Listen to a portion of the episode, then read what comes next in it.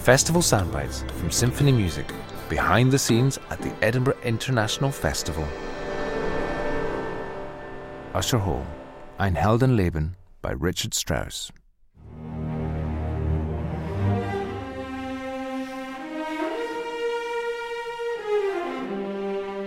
There's nothing quite like a lungful of fresh mountain air to stimulate the creative juices. July 1898. Richard Strauss, a 34 year old composer, is staying in the Bavarian mountains and writing a gigantic tone poem, Ein Heldenleben, the life of a hero. This is how the piece begins leaping up and down, heroic and optimistic, an expansive melody that represents our hero.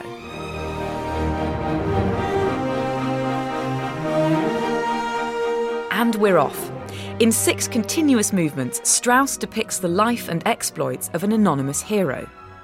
At the time, he got a huge amount of stick for this. People assumed he meant himself to be the hero and branded him a monstrous egotist.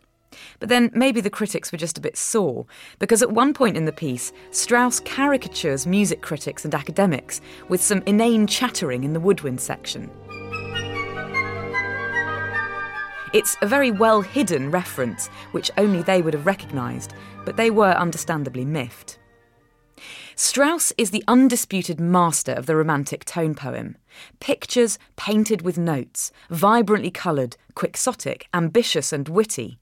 He already had five major tone poems under his belt, including Till Eulenspiegel and Thus Spake Zarathustra. And here he is at the height of his powers. So, the story, our hero. In the first movement, we meet him.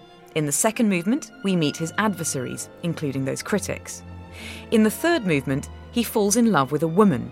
She's his companion, and although Strauss was adamant that the hero wasn't him, he did admit that the heroine was a direct portrait of his wife, the soprano Paulina de Ahna. She was a firebrand, complicated, flirtatious, and according to her husband, she changed her mind every five minutes. Their love was deep and lasting, and it blossoms in the music. And then our hero turns to acts of war on the battlefield and acts of peace. And finally, after a lifetime, which has lasted about 35 minutes in the concert hall, he spends the last 10 minutes of the piece retiring from the world and dying, his soul leaving his body on the wings of a solo violin. It takes its final breath of fresh Bavarian air and floats off high over the mountains.